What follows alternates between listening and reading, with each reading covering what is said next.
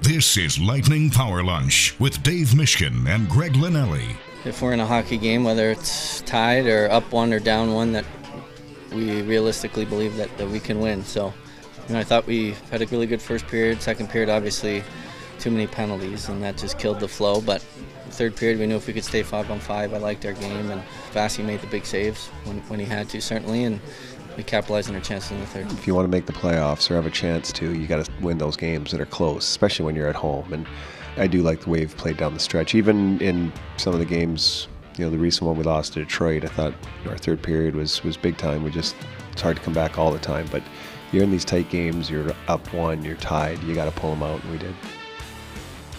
All right, welcome into Power Lunch here on Lightning Radio. Greg Linnelli with you. So glad you're with us. Hope you had a great weekend as uh, the hockey season continues to uh, churn along. The Lightning continue to munch points, and well, Dave Mishkin and I are going to continue to talk about what this team is doing as they get set to take on Seattle Tuesday. But before we get into that game, we will reflect on what we saw against the Florida Panthers, a team who's, I don't know, I'd probably say reeling a, a, little bit here as they find themselves today. They've lost two in a row and on the outside looking in when it comes to a playoff spot. But the Lightning, 7 and 3 in their last 10, 17 9 and 1 right now in uh, the Eastern Conference. Good for 35 points and they took care of some business against the Panthers on Saturday, 4 to 1. And uh, partner, it's good to be with you again. And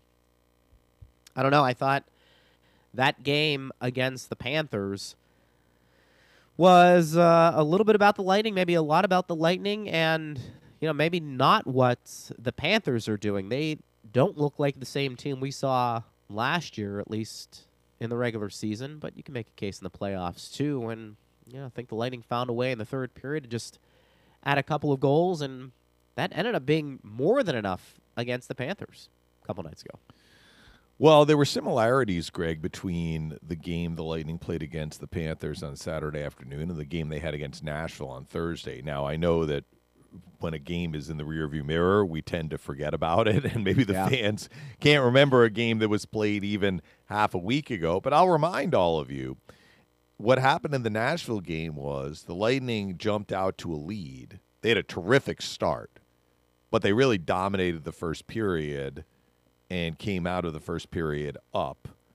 But then in the second period, they were back on their heels a lot and they lost the lead and it was tied going into the third. And then in the third period the lightning broke the tie with three unanswered goals. What happened on saturday afternoon? The lightning did not have a great start we can get into the first few minutes of that game but they did come out of the first period ahead the second period wasn't as lopsided in terms of momentum against as I thought the Nashville game was. Lightning were shorthanded four times against the Panthers in the second period, which affected kind of flow of play. But the Lightning actually navigated through those kills fairly well. Having said that, the Panthers did tie the game. So again, we have a tie game going into the third. And very similar to Thursday, the Lightning break the tie early in the third with Brayden Point scoring the eventual game winning goal. And then they tack on two more and they win going away. I think what we said after the Nashville game was the Lightning should feel pretty good about not just getting the result, but their performance. And I think we could say the same about how they played against the Panthers. It was not perfect. They had some real problems in the first five to six minutes as far as their their defense, how they were defending in front of Andrei Vasilevskiy, and then they had penalty problems in the second period. But I think as a whole, the Lightning did very well in that game. So now they won three of four on this six game homestand with a tough opponent coming in tomorrow. Seattle has had a great start to the year. Yeah. And then Columbus, which got run over by Tage Thompson and the Buffalo Sabres a couple of games ago, but they've won their last two since then. So I don't think the Lightning can can look past either one of these teams, but they've given themselves a chance here, Greg.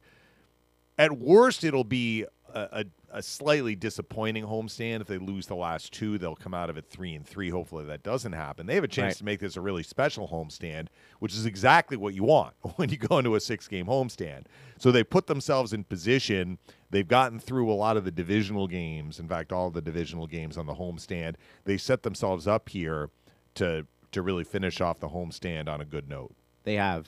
And I think, you know, when you take a look at what they're supposed to do, bunching points together against teams that you'd like to see them do well against and take advantage of where they are in the standings, I think they've done that. I also think it's interesting too in that first period, getting back specifically to the Florida game. Yeah. wasn't it wasn't the greatest start. No, it wasn't. You know, the Panthers had some really good looks, and that's probably a case where you look back at this game and maybe you give Vassy one of the top three stars. You probably could. And uh, maybe some people would look at the box score and say, well, really only had to, you know, stop 24 or 25. But in this instance, partner, it's when he made them, especially early on when I thought the Panthers at least came out. They had some zone time and they really were taking advantage of the Lightning sloppy play. And I thought Vassy gave them a chance to settle down. And then, of course, how about the play Cirelli makes to Pat Maroon? We had been talking about Pat Maroon being a guy who was close to getting to that first of the year. Playing with Cirelli seems to maybe have sparked him a bit more, too. It's a good match right now. But what a play by Cirelli along the boards to get Maroon that pass. And then Maroon with a really great shot.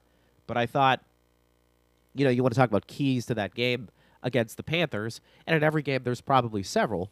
But I, I thought early on, Florida's momentum uh, really tilted the ice, but I thought the Lightning did a good job, basically behind Vassy, of not allowing it to spin out of control, and they were able to get that first goal. And I think once they did that, even though the Dalpe goal went off Sergachev, kind of a bad break, I, I thought the Lightning probably felt pretty good about where they were heading into the third period. Then they were able to get obviously a couple of goals to seal the deal. But it's it's incredible when you take a look at any game. There are there are moments where momentum changes. Perhaps early on in this game is is when we can look back and say that's that was probably the case. Well, the Panthers could have been up in the first few minutes of the game if not for Vasilevskiy. And I think that they had more shots than they were given credit for. Yeah. But having said that, even if we're going to give them, let's say, two to three more shots, which is possible based on the activity they had early in the game, you know, the Lightning held the Panthers to 25 shots. Like you just said, Vasilevskiy Right. finished with 24 saves.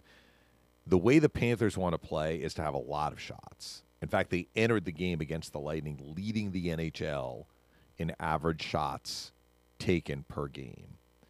So the fact that the Lightning held them to 25, or even if we're going to say they might have missed a couple early, let's say high 20s, that tells you how much they were able to take the Panthers out of their game. Lighting blocked a lot of shots in the second period when the Panthers had all of those power plays, but you know, four power play chances in a row for Florida, and the Panthers finished the game with only three power play shots. One of those was a grade A chance, maybe the best chance they had all night or Yeah. all day, which was that Reinhart opportunity in the slot. Vasilevskiy's, I think I'm I'm comfortable saying that was his best save of the night, and he made a lot of really tough saves, but he got that with the right skate. Had that gone in, it would have been two one Florida. That was during one of those second period power plays.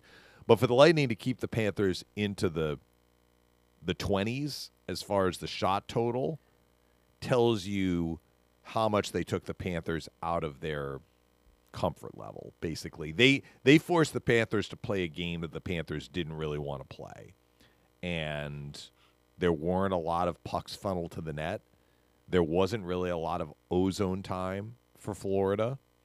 And maybe this is something that's going on with the panthers right now because they they came home. Now they were playing the second half of a back-to-back last night against the kraken. But the Kraken beat Florida 5 2, and again, the Panthers only had 25 shots.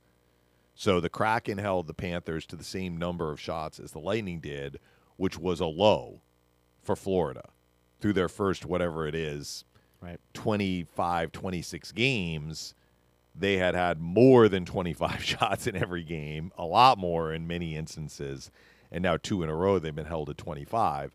So maybe there is something going on with Florida as far as they've hit a little bit of a rough patch coming back from that long Western road trip that they had, even though they hammered Detroit in their first game back home, they lose the back to back games. But that shouldn't take away from the good work that the Lightning did to to limit that number of shots allowed, which they did. You know- And there were some chances in there, particularly early, but that was when Vasilevskiy put on his big boy pants, as he often Yeah. does, right? He was dialed in. Yeah. He was down, and he needed to. You know, it was interesting. You mentioned the Panthers there, and maybe circumstances dictating a little bit for the way they played. I thought Carter Verhaeghe was really quiet, yeah, he was. and I and I feel like whenever he plays the Lightning, that's not the case. I mean, you can make that argument with Barkov too, and even Sam Bennett, but I, I felt like collectively, Dave, the big boys for them just didn't do a heck of a lot. yeah. I mean, I'm looking at the shot total here. Barkov had one, Tkachuk had one, Verhaeghe had one, and that's just not what we're used to seeing. And that black took a minus three, so you know it wasn't it wasn't a great night for their stars. And I think whether it was the Lightning defending really hard, which I I, I tend to agree with you, I think they did, and we can get into why and uh, break it all down there. Also, too, I just you know, Florida for whatever reason just didn't didn't have a lot of juice. Yeah. and eh, maybe they knew that. Maybe that's why they tried to come out early to try and get a lead. Well, look, Greg, we're not going to spend a ton of time more talking about the Panthers because the Lightning aren't going to see them for a while. But it was important, I thought, that the Lightning kept the Panthers behind them. I mean, think the shot, or sorry, the point differential was what thirty-three to thirty going Yeah. into that game, and now it's thirty-five to thirty, and the Panthers have an extra game that they've played because they lost in regulation to the Kraken. But if you look at the last two games for Florida, the two games they lost over the weekend, Dalpe, their fourth line winger, scored against the Lightning, just recalled from the minors. And then in the game against Seattle, they lost five to two. Their two goals came from Eric Staal, his first of the year, and Chris Tierney, who was also just recalled from the minors because they've had some guys who's been out sick. So, look, it's great to get depth scoring, but if the depth scoring is all of your scoring, it kind of goes to your point. Where are the big boys? Where's Barkov? Where's Reinhart? Where's Bennett? Where's Verhaeghe? Where's Ekblad or Montour? Right. who have been producing from the blue line. So they are getting scoring right now, and it's been limited. The scoring that they have gotten, at least in the last couple of games, has been limited to their bottom six, basically. And if you're the Panthers, that's a problem. Yeah. It Maybe is it's a right- blip. Maybe they're going to turn it around here. But that's not a winning formula for, for Florida for any team. Like if the Lightning went through a patch of games where Stamkos and Kucherov and Point and let's throw in Sergachev slash Hedman, Paul, like none of these guys are, are producing points, we would be saying on this show the Lightning need more from them. They have Yeah. been getting production from them. Right. But I think that that is some of the underlying issues with the Panthers. And, you know, the goaltending has something to do with that. If not for Vasilevskiy, Reinhart would have scored Yep. on the power play, right? And Tkachuk would have had an Sure. assist. I think Ekblad started the sequence at, at the blue line. So that could have been a goal, but it wasn't. Goalie made the save, right? Yeah, I would agree with that. As Al says, hard to argue with the effort the other night. Yeah. The I Lightning haven't had too many games where we would say the effort hasn't been there. Where their effort level has looked below par or, or lower than where it needs to be has been on some of these power plays where they've given up shorthanded goals. Right.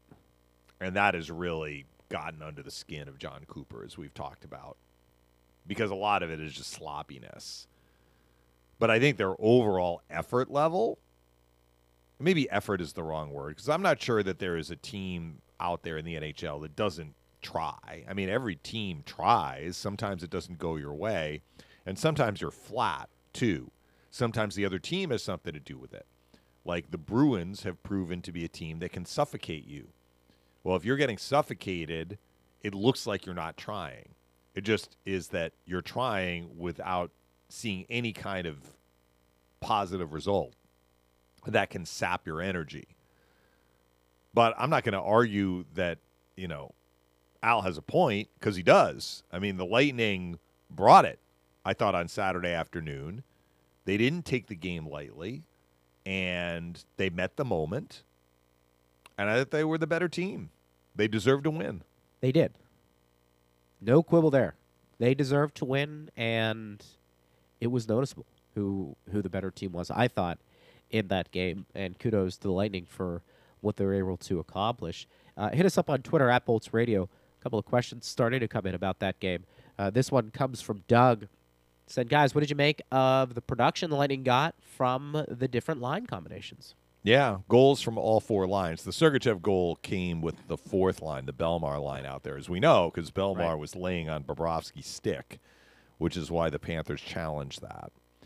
That's great. So we were just talking about the Panthers getting production from their bottom six. Yep. The Lightning got production from the bottom six and the top six. They did, and they all look good. They really did. I, you know, I don't know. Again, long term, what's going to happen here, uh, Doug? We've had this conversation before on this show. I think sometimes it's it's more or less changing some things up, keeping things fresh, so guys can get used to playing with one another. In case Jon Cooper wants to go to that situation, maybe in the playoffs down the road. Um, but sometimes it's it's warranted. You can determine where you think these changing of the lines falls in. But I thought, uh, particularly, again, I'll go back to that first goal. You know, Pat Maroon has been working hard, and he finally was rewarded. Yeah. And you know, playing with Cirelli Dave, who, for all the time he's missed, being able to come back and make the impact he's been able to make has been, I think, a big bolt, uh, jolt to this team's lineup. And uh, he was able to keep his legs. I know it's one of the things that you guys have talked about. You know, with the surgery that he had, physically he was still able to stay in shape, and I think that has helped because you can tell, you know, he's able to grind it a little bit more than maybe if he had another injury to the lower body, and I think he's making the right plays uh, along the boards. And I, you know, I don't know if that's going to be a combination moving forward, but it was good to see, you know, Pat Maroon get rewarded because I think he's been doing the right things over the last couple of weeks as well. he's been playing his game, and you might say, well, what is his game? His game is being strong in the puck in the offensive zone, so that if he gets the puck, that means it's going to be a, if not a long offensive zone shift, the majority of the time on that shift is going to be spent in the offensive zone, and that is also tied to what are you doing in the defensive zone. So I think Right. Maroon and his line mates, and he's had some different line mates over the homestand because the Lightning have shuffled the lines a bit. But that line has been very effective at getting out of the defensive zone cleanly and spending a lot of time in the offensive zone, which is why Right. Maroon was getting all of these chances. He had so many close calls because he was around the opposition net. This one that he scored on was probably of the chances he's had, this one was the farthest out. Yeah, But he was in Phil's spot at the hash marks, and it was a great shot into the top of the net. it was. The the, the thing you mentioned about Cirelli, so Cirelli, I'm not sure it was a true puck battle, but it was at least a contested puck because Foote rims it around the boards. It comes behind the net and, and comes to the opposite corner, the corner to to the right of Maroon, so the right corner for the Lightning. And Cirelli wins the puck and, and sets up Maroon. Right now it is Cirelli. But if we count the top seven forwards for the Lightning, and I don't mean any disrespect to the guys that I'm not going to mention here, but the the six that have been on the top two lines are six plus Cirelli. right. You got Point, Kucherov, Hagel. You got Stamkos, Killorn, Paul. Now you had Cirelli. One of those seven players is going to be playing on the quote unquote bottom two lines. Whoever that player is, and right now it is Cirelli, you figure would add a jolt, to use your term, to what is happening on the bottom six. Yeah. Cirelli has done that. He's made him deeper. Yeah. He's made him deeper, and I think I think we all knew that, but I think until you see it happen, it's hard to quantify it. But I think just by his mere presence, now you're you're having basically a top six guy play, for a lack of a better term, in a bottom six role with some guys who, let's face it, might not get a chance to always play with a player Mm-hmm. like Cirelli or I mean, whoever that en- ends up Y- being. we say bottom six, but I mean, let's look at it this way. Would we say the Yanni Gourde and Blake Coleman, Barclay Goodrow is kind of tailor made to be more Sure. of a checking bottom six, but I Yeah. think Blake Coleman and and Yanni Gourde could be top six forwards, depending on the team that they're on. Yep. And let's go back to that third line was definitely a signature third line, but let's go to another signature third line in recent years, the Pittsburgh Penguins HBK line, right? Yeah. Would we say that Phil Kessel is a bottom six forward? I mean, the guy has scored career. So when you have depth, that means you can put guys Yeah, that yeah. on other teams might be in a top six into a different role. And that makes you a very difficult team to match up against. Yep. Well, and, and you're right, and it, it keeps guys, I think, fresh too. I mean, y- you jump at an opportunity to play with a guy like Anthony Cirelli. I mean, Pat Maroon probably was salivating when he had an opportunity to to play with a mm-hmm. guy like that because Cirelli does a lot of things that Maroon does, but just he's younger and he's got fresher legs, and he's the one that can sometimes go in there and grind. And that was just a, a beautiful play to watch because those two played off each other, and Cirelli with a nice little seam pass Yeah. found Maroon in that soft spot. And then look, we've talked about Maroon being able to finish, and and that's when he he can do at times in this league. Look, I I don't want to overemphasize that one goal, but you know what? It is true when you do things well and you do things the quote unquote right way, and you're not getting rewarded. Eventually, you will. And I think the numbers, the analytics had been playing out that way. That we were showing that Maroon was doing some pretty good stuff, and then finally rewarded for that. So do I think that trend is going to continue? I wouldn't be surprised in the next couple of weeks you see Pat Maroon, you know, start to munch some points himself, and you know that's not a bad thing. Uh, you know, we should say Cal Foote partner had a couple of assists. I thought that was his game, best right? game. I thought that was his best game of the year. I know he scored in an earlier game against Columbus. Yeah, It's not been often in recent weeks that he has been in the lineup, first of all, and then he's played two in a row. But I thought he was very good Yep. playing with Sergachev. He played over 17 minutes. He was plus two. He had the two assists, like you mentioned. So he needs to keep that going. If He he's in the lineup tomorrow, again, you know, how long do you want to sit Bogosian? Do you want to get Haydn Fleury in the game? it's a it's a hard problem. It's a good problem, but I think it, it can be a difficult decision because all three of those guys, I think, can bring something to the table. I, I, I don't think you want to lose sight of the big picture and who do you think gives you the best chance to win long term this year. But I do think there is value in perhaps shuffling guys in and out uh, short term to figure out who's going to be in the lineup, or you know if you do have to make some sort of trade to alle- alleviate some cap space or attain more assets in return. So I Mhm. think it benefits everybody that those guys continue to play at a very high level. I'll just say this: I think Zach Bogosian will be in that top six. I, I don't think, th- for me, there's much doubt when when it is all said and done, unless the Lightning, you know, go out and find somebody that they really like that would be in that mold. But that would be you'd have to do some salary cap gymnastics. Yeah. I think to make that happen. But look, and even Cal Foote when he was talking in the post game, he sounded a little bit more confident. I, you know, he, he's not a he, he doesn't talk a ton to the media, and I think when he does talk, that he, you know, it's it's pretty bland. But I, I mean, you could tell that he's a guy that now you want to start to see him click in the National Hockey League. He's got a few games now under his belt. I think he's probably at a point right now in his career where maybe it came sooner rather than later. Maybe he didn't think he'd be in the spot at all, where he's fighting for a playoff spot or you know a roster Roster spot. Yeah. yeah. And I think now that urgency probably needs to kick in, and how you handle that is probably going to go a long way in determining whether you're here somewhere else, whether you're in the top six, or whether you're, you know, a spare part. So I think an important time for Foote. I think he understands that. But it was good to see him respond because I think he is somebody, Dave. We have said this.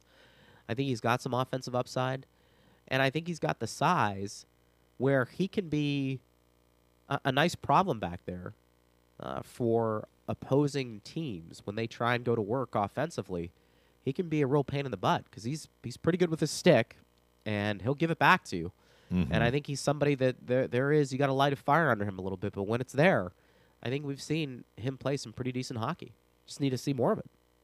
Yeah, and you know, for him to play 17 minutes in a game in which the Lightning had to kill eight minutes of penalties, and he's not seeing a regular PK shift. He only played 23 seconds. Yeah. Tells you how regularly the Lightning were throwing him over the boards. I do want to touch on another pair, though, that has really started to. I, I shouldn't even say they really started to. I think from the get go, they look good together, and that is Ian Cole and Erik Cernak. And I have the game sheet from Saturday in front of me. They each finished plus two. I want to say in the national game, they each finished plus three. Yeah. So they've been out on the ice, not only preventing goals from going in, but also on the ice when goals are going in for the Lightning. But they were, again, rock solid as a pair, and they led the Lightning in shorthanded ice time. So Cole was at four minutes and 25 seconds, and Cernak was at four minutes and 52 seconds, and Cole was in the box for one of those penalties. I don't think Cernak took one, no. So, you know, Cole wasn't available for one of those four PKs. And the Lightning did a sensational job killing those four penalties. I'm looking at the block shots. Not a lot for Cole. He had one. Cernak had three. But the Lightning definitely blocked some shots during their four kills, Right. which is why the Panthers only had three shots on goal during the eight minutes. It's a good point. Ian Cole. But I think the Lightning have found a pair there. yeah, no, I, think I, I would be surprised if in the immediate future that that pairing is broken up. Let me put it that way. Yeah. Well, and we've talked about this. I think anybody that plays with Ian Cole looks good, don't you? Yeah. There's just kind of a a calming presence maybe that he has. You know that we're seeing, and I think that's trickled down a little bit. So that's been that's been quite a revelation. I feel like we've talked about that a number Mhm. of times, but I think it's it's pretty true. And uh, if people want to react, to that they can at Bolts Radio. Stamkos gets another goal partner, Yeah. creeping into that that Four, 500. four more. Yeah, he's been uh, really good. Uh, he has scored goals in four straight versus Florida, and uh, he's been he's been pretty consistent all year. I think that's probably the one thing that's been remarkable about him this year has been his consistency. Um, I know he had you know a little up and down with the goals at Mhm. the beginning of the year, but I mean, I I I'd venture to say when you take a look at his performance game in and game out, there haven't been a ton of lows. Let's put it that way. Well, you know what's amazing, and I'm going to use the word amazing to think Sure. about. Please The do. Stamkos has had a long and productive NHL career, even with the injuries that he has had that have, you know, the multiple injuries have interrupted various seasons for him. It's not just that he is at 496 goals, he leads the Lightning with 15 goals this year. He is on a 13 game point streak. It is the second longest point streak in his career, Yeah. behind an 18 game point streak he had in his second season. This is his longest point streak since he was. I have to look at when it was. When he turned 20, it was in February. I'm not sure I remember when the streak was, but it was. It may be his longest streak since he was a teenager when he was a baby, right? in the NHL. Yeah, and Yeah, you think about yeah. the years he has had. The year that Stamkos scored 60 goals, Yeah. he did not have points in 13, 13 straight games. That's pretty incredible. So the word you used was consistency, right? yeah. Like that is a measure of consistency. How many games have the Lightning played now? 28. Yeah. So basically, for the the second half of their season, if we break it into two halves, and Stamkos was very good in the first half. Remember, he had the seven goals in the first whatever it was, five six games. But if we break their season to this point into two halves, Stamkos is basically pointed in every game in the second half, win or lose. So I'm wondering for you, does that confirm a couple of things? One, really the last couple of years, since he's been healthy and was able to train the way he wanted to in the offseason, that this guy has a lot more hockey left in that tank. But two, does it speak to kind of what we've discussed anyways, is that this new era of hockey that's offense, offense, offense, we kind of confirms that in some ways because you mentioned the numbers dating back to when you know Stamkos comparable Mhm. to when he was a teenager, and then you take a look at where things are now. It, it probably, in a roundabout way, confirms that this is we're playing in a, a pretty fast-paced, highly skilled league that is geared more towards offenses. Maybe. You know, I mean, that's a good point. Maybe if offenses had been where they are now when Stamkos was 24, right? maybe it would look a little different. When he was 24, he was coming back from his broken leg, so maybe that was a bad year to pick. But the next year, like when he was 24, the the 2014-15 season, Stamkos' Yeah. birthday is a nice round number, 1990 in Right. February. I love it. So he basically turns his new age right at the beginning of, of each calendar year, so you can do the math pretty easily. You know, let's say in the 14-15 season when Stamkos was in his mid 20s, if offenses then look like they do now, would he have had a point streak of this length? Maybe. Maybe. But he's not letting the fact that next February he's going to be turning what 33 like he's not letting that slow him down No. he had seven shots the other night No, it, and 10 attempts He's healthy, and I think he's.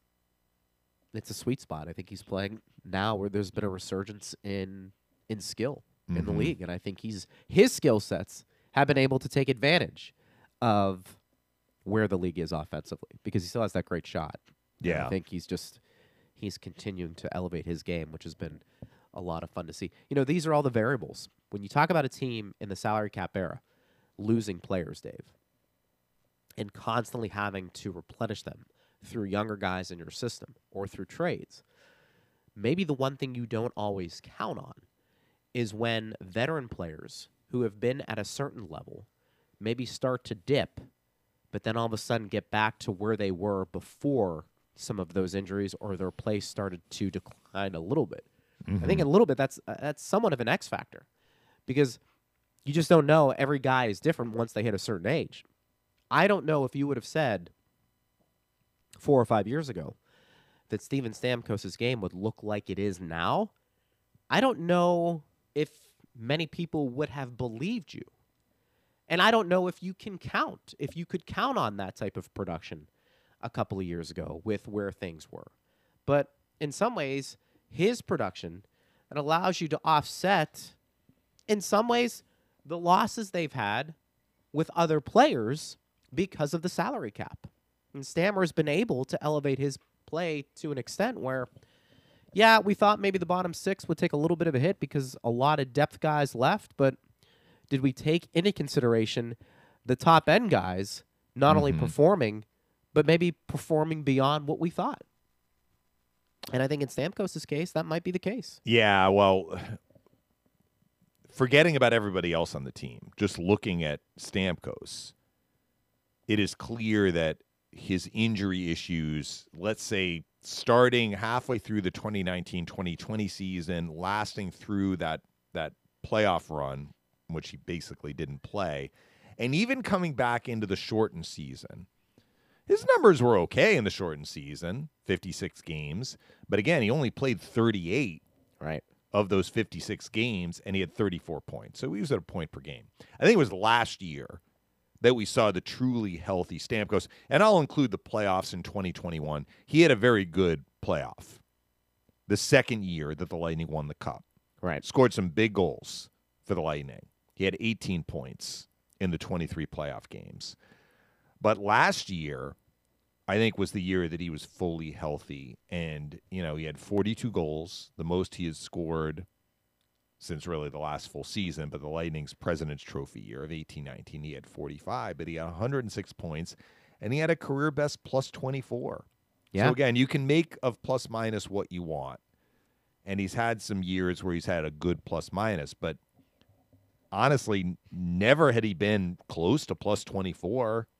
His previous high had been plus 18. Right. So I think he was doing it at both ends of the ice, but doing a lot of damage in the offensive zone. But what I was saying was it's almost like the Lightning with Stamkos getting healthy.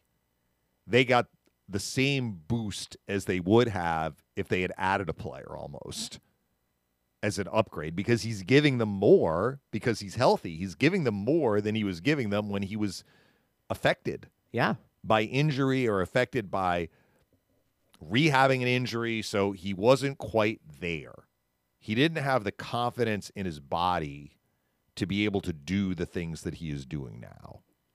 And it's certainly been a huge part of why the Lightning have done what they've been able to do as they have lost players Yeah. over the last couple of years. It's a great point. It's a great point. And I don't know if we could have counted on that, but he has certainly gotten back to a level where, I mean, he's all star worthy. That's Well- just kind of where he is. if we had taken a poll, and you can put whatever stock you want into into a poll, whether you want to take a poll of fans, whether you want to take a poll of, of fellow players, whether you wanted to do a poll of of pundits or coaches or general managers, but if we had had a poll when the Lightning were celebrating their 2020 Stanley Cup, and the question would have been, are Steven Stamkos' best days behind him? I think I, I have a good idea what the poll would have said, Yeah. right? For sure. The answer would have been yes. And it turned out the answer is no. Heck no. Heck well, no.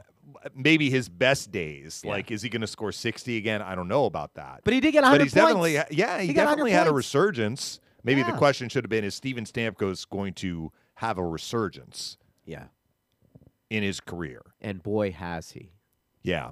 He has. But it didn't look that way when No. he could only play one game No. in the 2020 playoffs. Absolutely. It's a very valid point. Hit us up on Twitter if you want to talk about that at Bolts Radio. By the way, uh, I looked up his 18 game point streak. It started when he was a teenager and it finished when he had turned 20. Or after he had turned 20.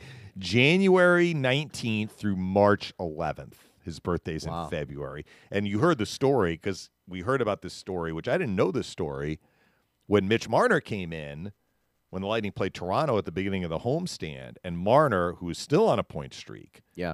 at the time had an 18 game point streak, which had been Stamkos' high, and he was one point away, Marner was, from setting the franchise record, which is also Interesting. it's a new franchise record now. But at the time, the Lightning's franchise record, and still is, is the Stamkos streak at 18. Yeah. And what he said was game 18 happened in Toronto and the Lightning were going to Washington and a, a bunch of his sticks disappeared I do along with Marty St. Louis hilarious. sticks. Yeah, Right. he's like the sticks that the, that they they took, whatever I had left, didn't have any points in them or something That's like that. That's pretty funny. That's pretty good. I Yeah, like that. That's a of course story. the Lightning going to Washington at that time frame. Always they took a lot iffy, of they took a lot on the chin. Yeah, Yeah. that was when the the Capitals were en route to winning the President's Trophy. Yeah. And uh, and as we said, they got bounced out in the first round by Montreal. But Right. the Lightning were missing the playoffs that year Sure. but Stamkos was scoring like crazy, and I wonder if he had had his good luck sticks, Who knows? if he would have extended the point streak. It's uh, we'll never know, right? Yeah. We'll never know. You think hockey players are a little superstitious? Are they the most superstitious? I mean, some of them are are overtly superstitious. Like Marty St. Louis was very superstitious. Hedman is is superstitious. Remember when uh, Rob Kennedy was the uh, one of the equipment managers? He and Hedman always did that thing with the Yeah. the stick the stick blade between with the hand, right? The hands. Bubba's fingers, yeah. And you can watch warm ups, and certain players have to do the same thing. Like Corey Perry finishes warm ups the same way every single warm up, where Right. like he shoots it in the net. He's one of the last guys off, and then he turns and he shoots it at the other team's net. Right. And then he like runs off. He runs in- yeah, yeah, you've seen it too. Like he Yeah, does the yeah, exact same thing. But even the guys who are not as overt, I think, have their subtle superstitions. I it's There are just- some that don't, clearly, but you know, it speaks to sometimes just getting into routine gets you into your Yeah. day. I think there's something to be said for that. And of course, once the playoffs begin, you'll hear a lot of players talk about they just they need that nap. You know that Yeah. that nap. I'm not sure that's a superstition, but that is part of the routine. Now, if a player is on a good streak, they don't Yeah. change anything, but they're Yeah. also superstitious about changing things slightly if they're not on a good streak, right. if they're in a slump. Did Phil have any superstitions? I don't think that he really did or does, Okay. but you know, to the extent that so much of this game is mental, which it is, confidence, we talk about right. that a lot. If you believe that doing something will help you play better, do it, right? No, you're mean, right. As long as you're not a, like a, a prisoner to it.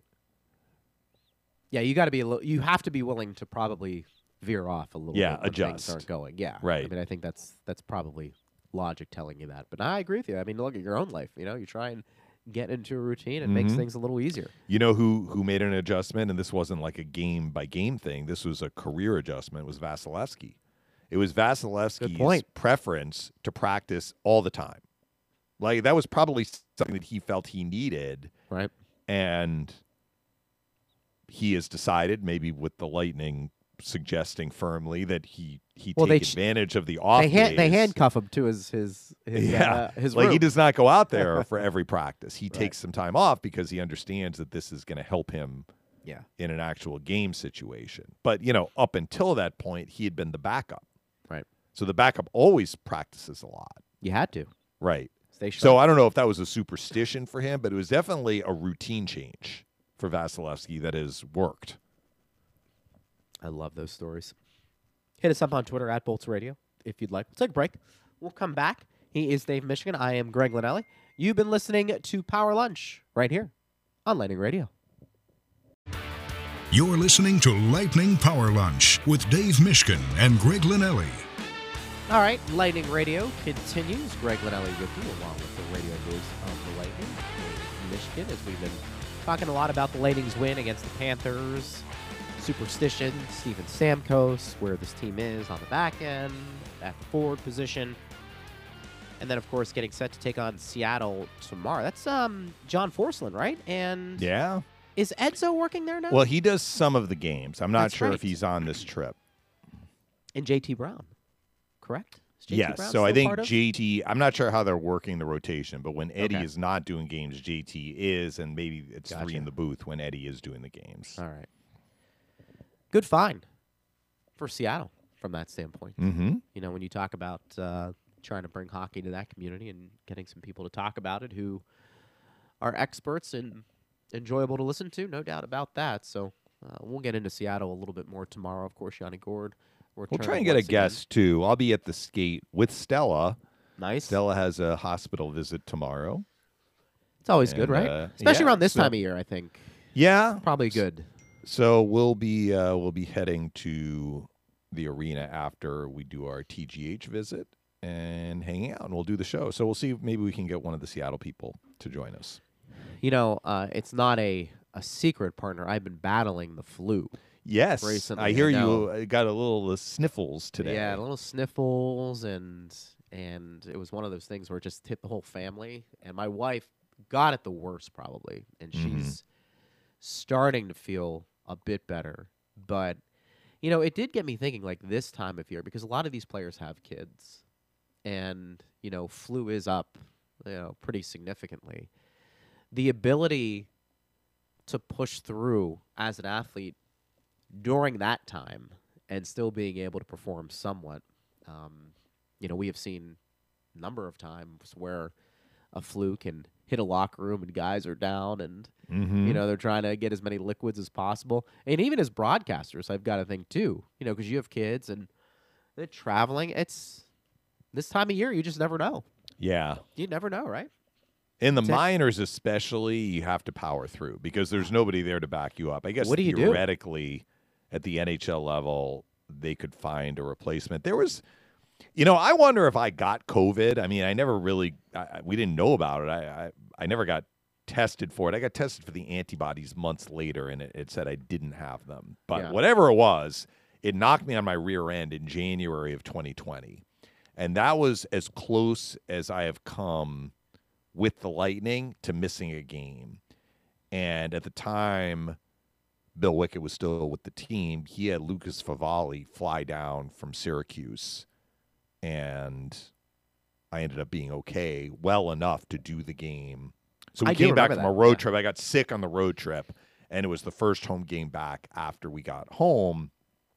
And Lucas was there in case I couldn't do it But you powered through. but but I I did power through and and I was able to do it. So it's not like I was, you know, battling a temperature of 104 or anything like that. Like Right. I was coherent enough to be able to to call the game. Actually, uh, if I'm remember correctly, the Lightning beat Vancouver like 9 to 2. So I'm like, really? This is the game where the Lightning scored 9, Nine goals goals, right? when I have definitely an affected voice. But in the minors, there's really no safety net. Like you just have to do the game in, in terms of somebody replacing you. At least Right. when I was in the minors. Yeah. So you do what you can to try and stay healthy, but it's just inevitable. You're riding buses eh, and through the middle of the night. Your sleep is affected. You're in the cold, cold outside, cold inside. Hockey rinks can be cold. You get sick. Well, you and know, as that's you where- and you can attest to, you can get sick in Florida as well when it's You not 20 below. No, you can. And I mean, the thing is, too, everybody talks about first class traveling and, and chartering, and you've got the best of everything, which is true. But that still doesn't take the fact that when you do travel, you're on a plane and you know you're dealing with altitude and you're dealing with just there are a lot of changes that go on and there's a lot of mm-hmm. hustling and bustling to and from the airports getting on a bus getting into your hotel room. I mean to your point i can't imagine what some of those things were like. I mean as you know dave in the minor leagues that was Yeah. probably a grind you know? You, learn to you learn to just figure out a way to get through the game. I mean, You I do. guess if you literally can't utter a sound with laryngitis, yeah I don't know what you would do. I never reached that point, but uh, you know what it's like. You know, your voice just sounds different, and it's not very pleasant to talk No. when you have a sore throat or no you have to cough or something like that. so, so everybody dealing with you know something this time Everybody's dealing with something. Well, I'm glad that it sounds like everyone's on the mend, but I'm wondering with Annie as sick as she was, did you have to pick up the slack as far as putting on your Santa suit and making sure they're going to be presents under the tree, or is that already done, or is already it been done. put off? yeah. Oh, No, wow. Okay. done. You know that stuff. You know, my wife was able to to make those uh, arrangements already, and uh, now it's just a matter of of wrapping. I like how you say make the arrangements. Well, you she know has a doing- hotline to Santa. You know what's been really difficult has been we're doing the 25 days of the elves on the shelves. Oh, yes. So every day the Yeah. elves in our house they're somewhere else and they've got like a little activity that they're You're doing. like an elf. You're putting in the hard work I am. I, I tell you leading up to Christmas. there needs there needs to be some some stuff in my stocking this year. You know what I mean? From Santa, understand that Yes. because we're powering through that. You know, it's great when the kids understand that Santa brings gifts because it adds to the joy of Christmas. But I will tell you a story Yes. back when my daughter was at the age when she was right on the cusp of still having What's that joy of? Santa. Give me give I guess me it changes for every kid. Well, Gianna is, is not yet 10. Yeah. Yeah, so you got a few more years. Right, right, right. I think I think double digits for some kids is the fair cutoff, and if they don't hear it or figure it out themselves, a lot of times they hear it from kids at school who are just eager to pop everyone's bubble. But anyway, you know, we have the kids do their lists. I'm sure that your daughters have a list, right, of, of things that they want.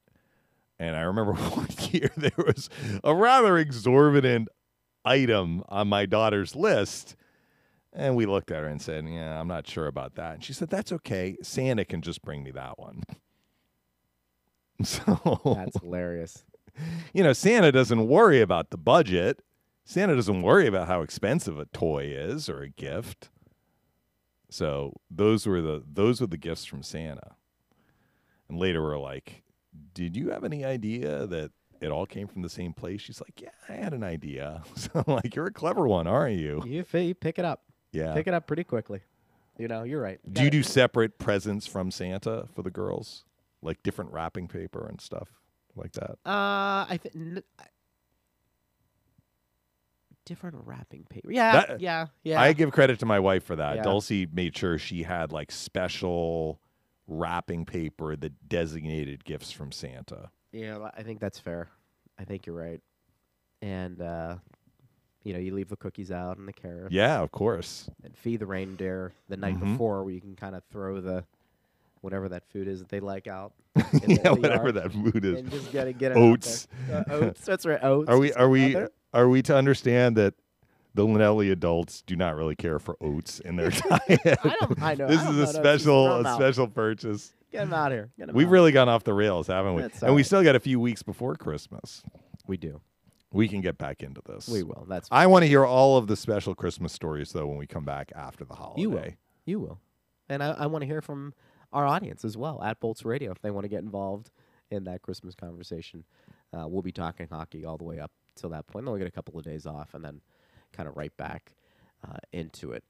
Uh, the Lightning and Kraken, I mean, we can touch on them a little bit here. It's, again, a, a team, obviously, Dave, that they don't see. And Seattle, I think there was a lot of talk about when they first came into the league about it was that's the way an expansion team is probably supposed to look like you know, Mhm. where they're not supposed to be like Vegas and come in and set the world on fire right off the bat. But, you know, I think this year, Seattle, for, you know, a variety of reasons, they've been able to construct a roster more to their, their liking here a little bit. And, you know, they've had to adjust now to the league and things they needed to work on, and they're in second place in the Pacific. Yeah, I'm very curious to do a deeper dive on them because they are an interesting team in that there's nothing obvious about why they are where they are in the standings. So they're in second place in their division behind Vegas. But all right, I'm going to go to their individual numbers here, kind of see where they are. I mean, they've So- got some guys like Eberle. Well, right. So they're doing it with so they're doing it with balanced scoring. So they are sixth in the league in goals, which is impressive. They have not been great defensively. They are allowing more than three goals per game, and a lot of that is tied to their penalty kill, which is one of the worst in the league. So they are kind of doing it in spite of struggles on the PK, but their power play is good. So are they doing it by outscoring their problems? I'm not sure if I would go that far though, because they don't have a guy who is like among the league leaders, or even a line that you would say is among the league leaders for three guys.